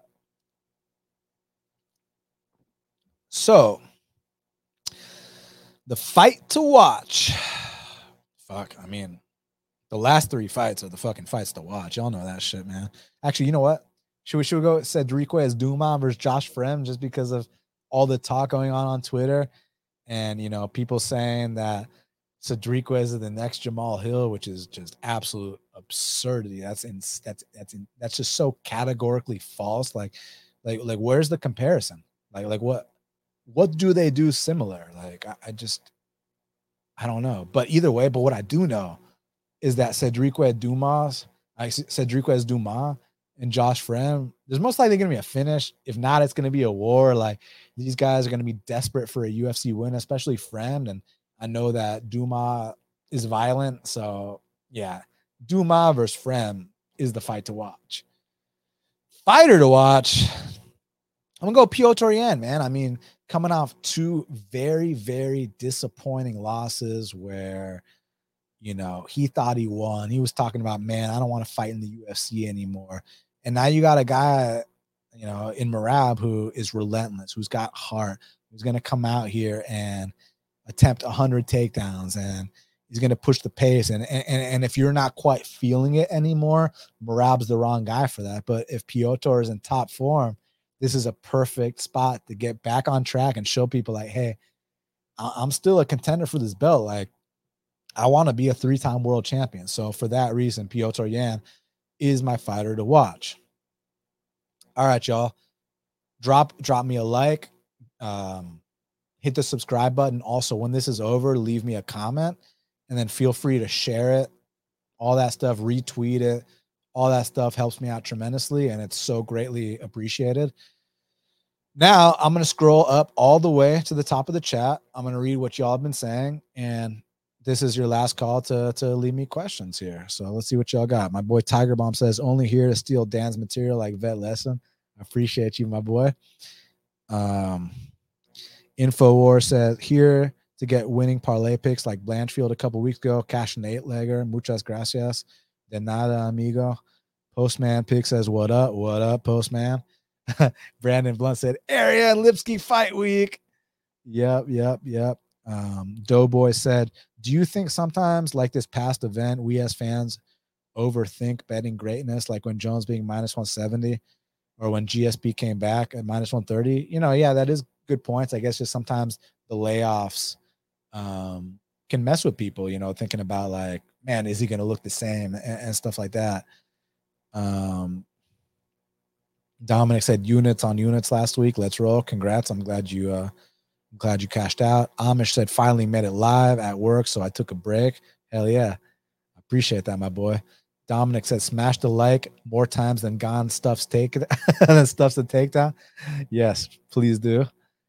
Liam says, Dan talking fights while I clean out my office. Perfect timing. Liam, I appreciate you, bro. You know, always good vibes, man. So thank you, bro. Um, Dominic said, How will Yan misinterpret the rules this time? I know, man. He loves fouling, doesn't he? You just got to get Herb Dean as his rev so you can nut punt a guy twice, stick your finger all the way in his eye, only get one point taken away.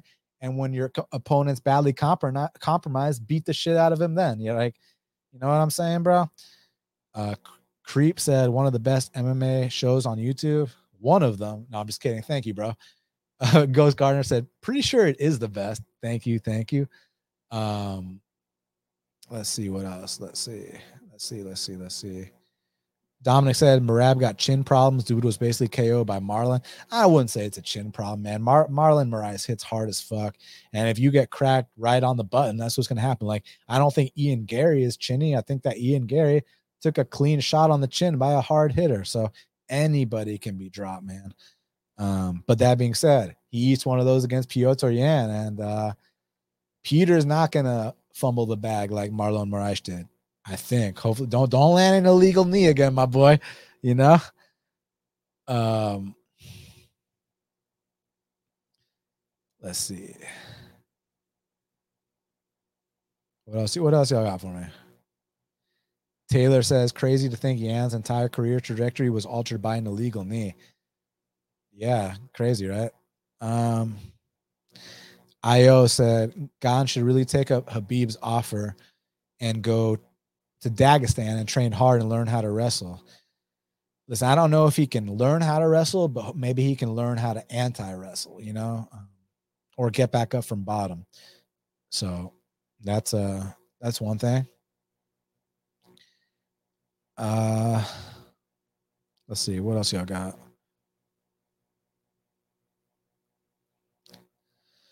Io said this might be a hot take, but I'm 100% confident uh, Jailton Almeida will destroy Jones and completely embarrass him on the ground. Almeida will be champ soon enough. That is a hot take uh, because has anyone ever dominated Jones on the ground? But yeah, Jailton uh, Malhadinho is, is, a bad motherfucker. So you know what I'm saying? Um, I'd love to see it.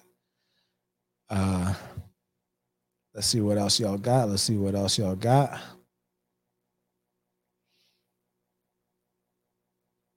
Postman said he's intrigued to see if Merab can keep his pace for five rounds.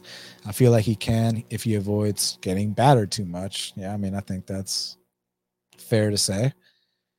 Um,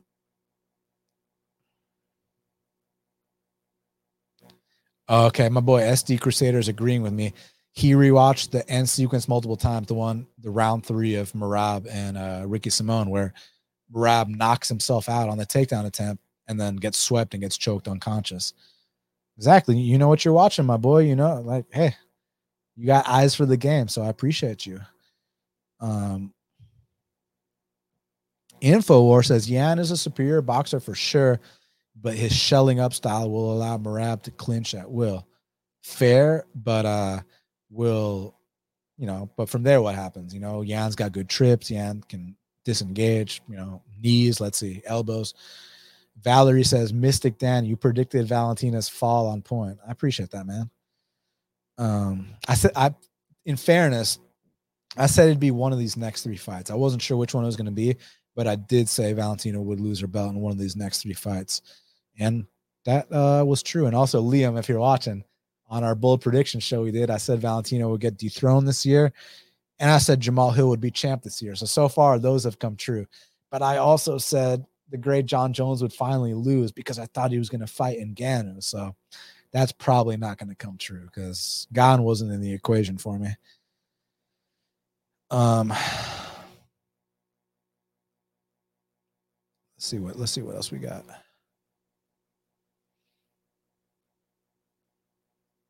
Uh, Rui said, "Did Yan ever face a strong wrestling challenge in the UFC besides Aljo? Probably not.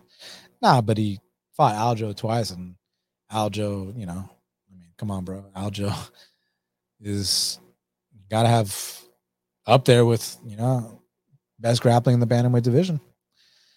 Um, my boy SD Crusader said, "Get them electrolytes." That's exactly what I'm doing. Good shit, man. In the arena, you already know, baby. Competing uh, May 20th, I am. First time at Purple Belt. Um,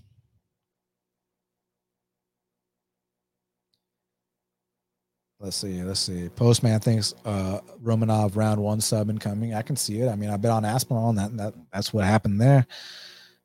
Um, Doughboy said, "Prime Jon Jones versus Prime Jamal Hill. Who you got? Fuck, fuck. that's the fight I want to see, man. Shit. I will say this. I think that, firstly, what weight class? Are we talking 205 or heavyweight? I think that Jamahal Hill has better output than Jon Jones. I think Jamal Hill has better hands than Jon Jones.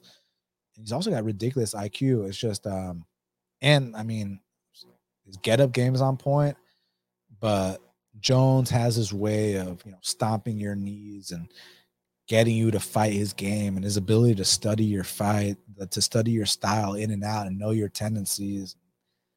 Man, that would just be like that would be like the best fight of all time. That'd be like such a chess match and such a high IQ fight. That's I want to see it, bro. I want to see it.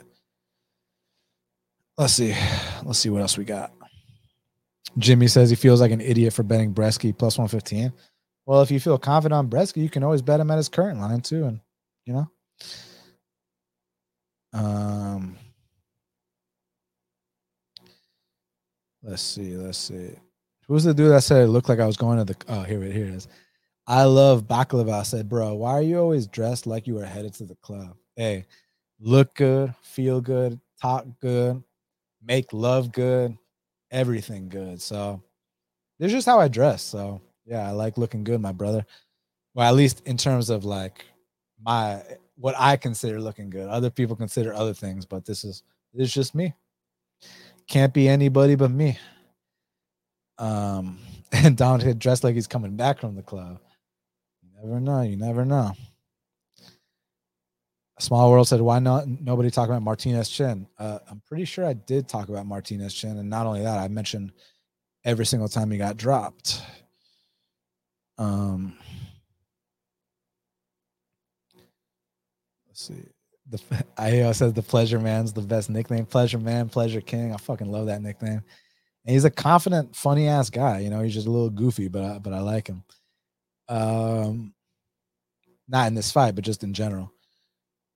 Big Bird said Josh Mayer will be the next ATL guy in the UFC. You know, Josh Mayer is a really nice kid. Um, I respect him. He, you know, he's the kind of guy that'll fight anyone, anytime, any place.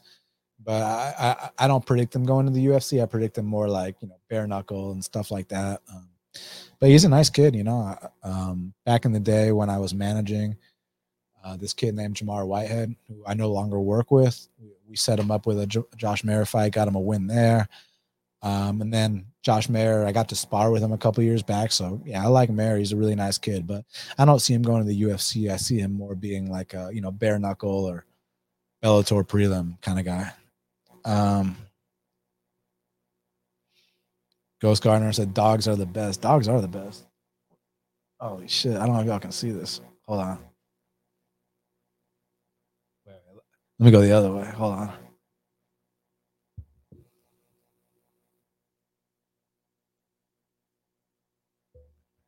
My boy, my boy, uh, Oscar's out for the count. Y'all see that? Oscar is out. Oscar is more out than uh, who who got knocked out last week. Oscar is uh, yeah, in the shadow realm currently. We're gonna have to, we're gonna have to bring in the smelling salts. We're gonna have to bring in the stretcher for my boy Oscar. Uh, yeah. So this comment, I can't believe you're, you're from Atlanta. I would have guessed New York, New Jersey.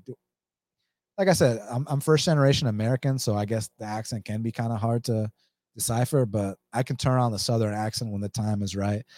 But I never really thought that I had like a northern accent, so that's interesting. Um, equanima, equanimous, quanimous. Rafael has Aljo on his record. Yep, I said that. This is facts. He's got. He, at one point, he had the whole top fifteen on his resume, which is the which was the crazy part. Underdog said the underdog Uzumaki says Yan will destroy Merab. Yep, possibly. I could I could see it. Um, I love baklava. Hey, I love baklava too. Hey, what you know about that Middle Eastern food, my boy? Yeah, listen, you, y'all know how to talk about that Persian food. I mean, excuse me, y'all know how to talk about my love for Brazilian food, but y'all haven't heard me talk about my love for my Persian food. Oh my fucking god, some chicken bar, some shish kebab with some Shirazi salad, like some Persian hot tea. Yes, I fucking love my Persian food. Shout out to Rumi's Kitchen, best best Persian spot in Atlanta, probably in the world to be honest. Y'all come try it. Um Let's see. Let's see what else y'all got for me.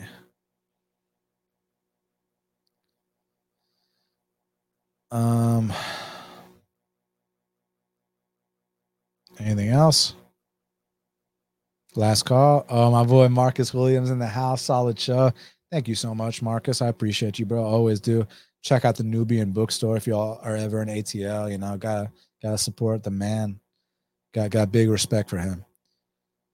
Um, Ghost Garner said, didn't Tyson Nam get his knee fixed finally before his last fight when he dusted O'Day? Sure did, sure did. And now I'm wondering what kind of injury Bruno Bulldog's coming back from. Um, Harris is fighting Gooden. Sure is. Sure is. Gooden is super durable. Yes, he is. Yes, he is.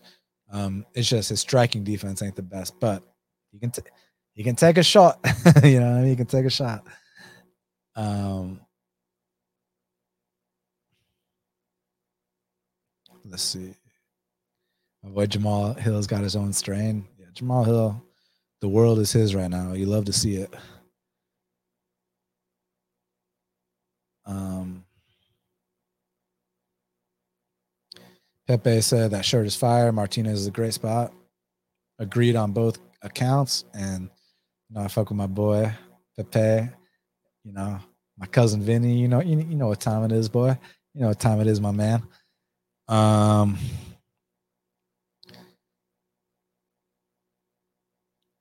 yeah, about Dumas. Let the young man live. Why the cop trying to cancel him before his career start? Not over, con- not over convictions, but over allegations. Yeah, I agree. Like if it was proven false, it was proven false. You know. And I heard he got jumped. I don't want to get into it. I don't know all the details, but I actually heard his interviews, and he seems like a nice kid. Like I think the the thing of him charging a hundred bucks for an interview, I felt really bad that I brought that up once I heard him talk about it because the guy that was asking for the interview was like a as some people would like to refer to as 70 IQ was uh yeah yeah anyways he didn't charge anybody else for interviews so I felt really bad bringing that up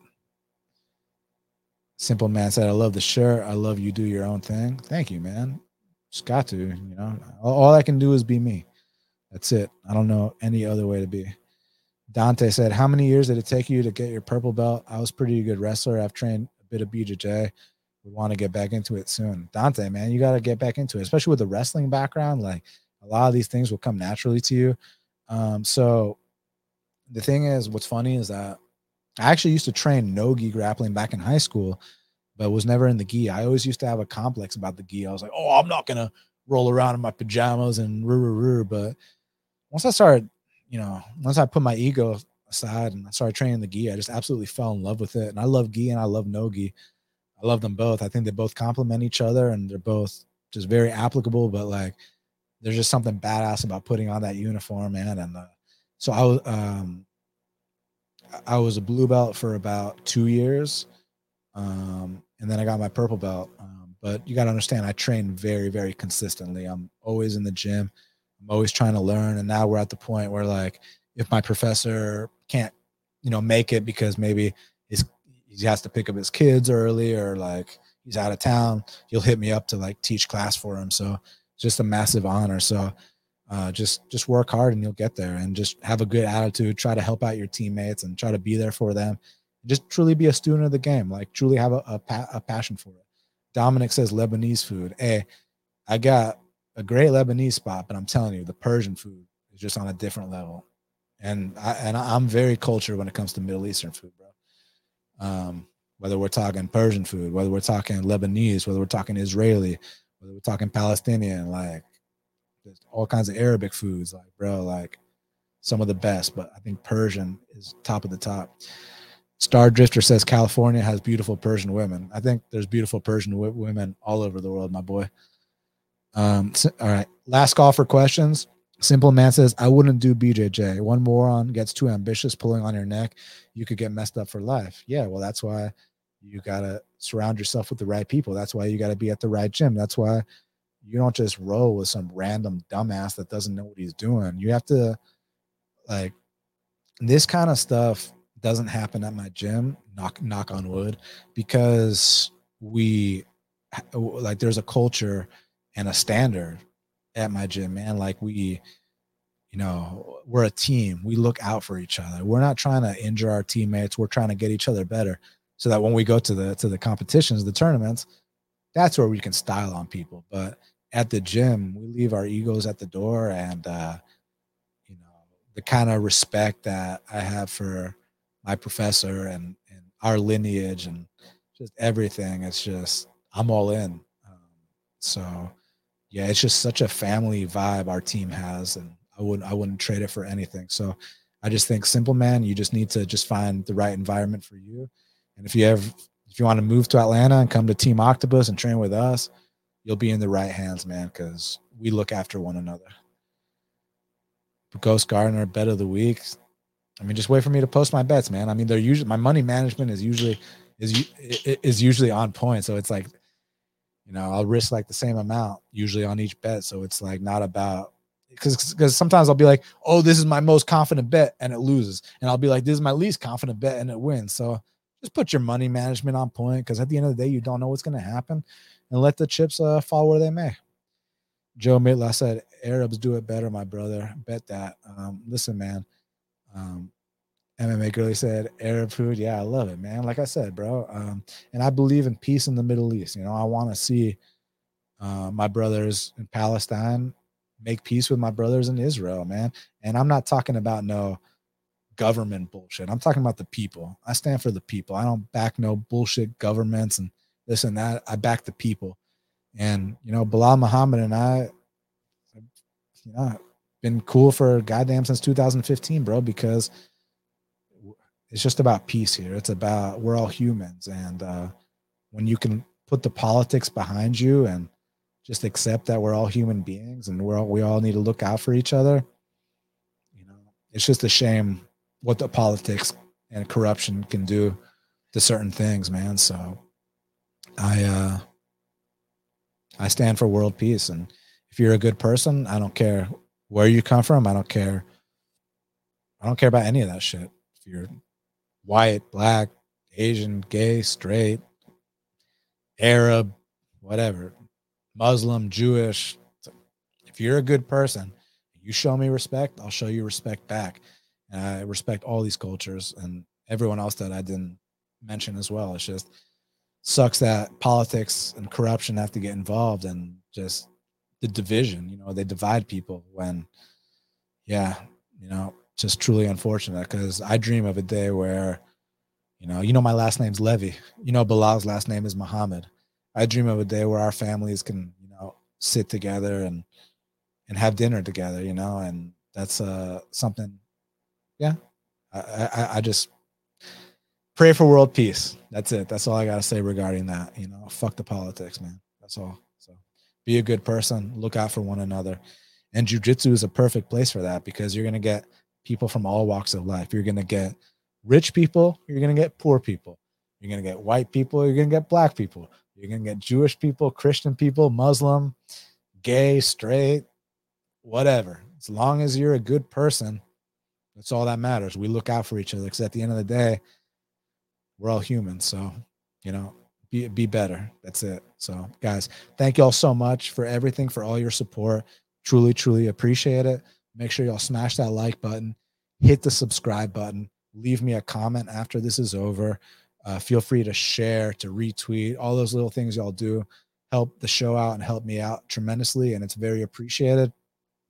And I'm just grateful uh, to be here talking fights with y'all and to share our passion for this sport. So thank y'all again.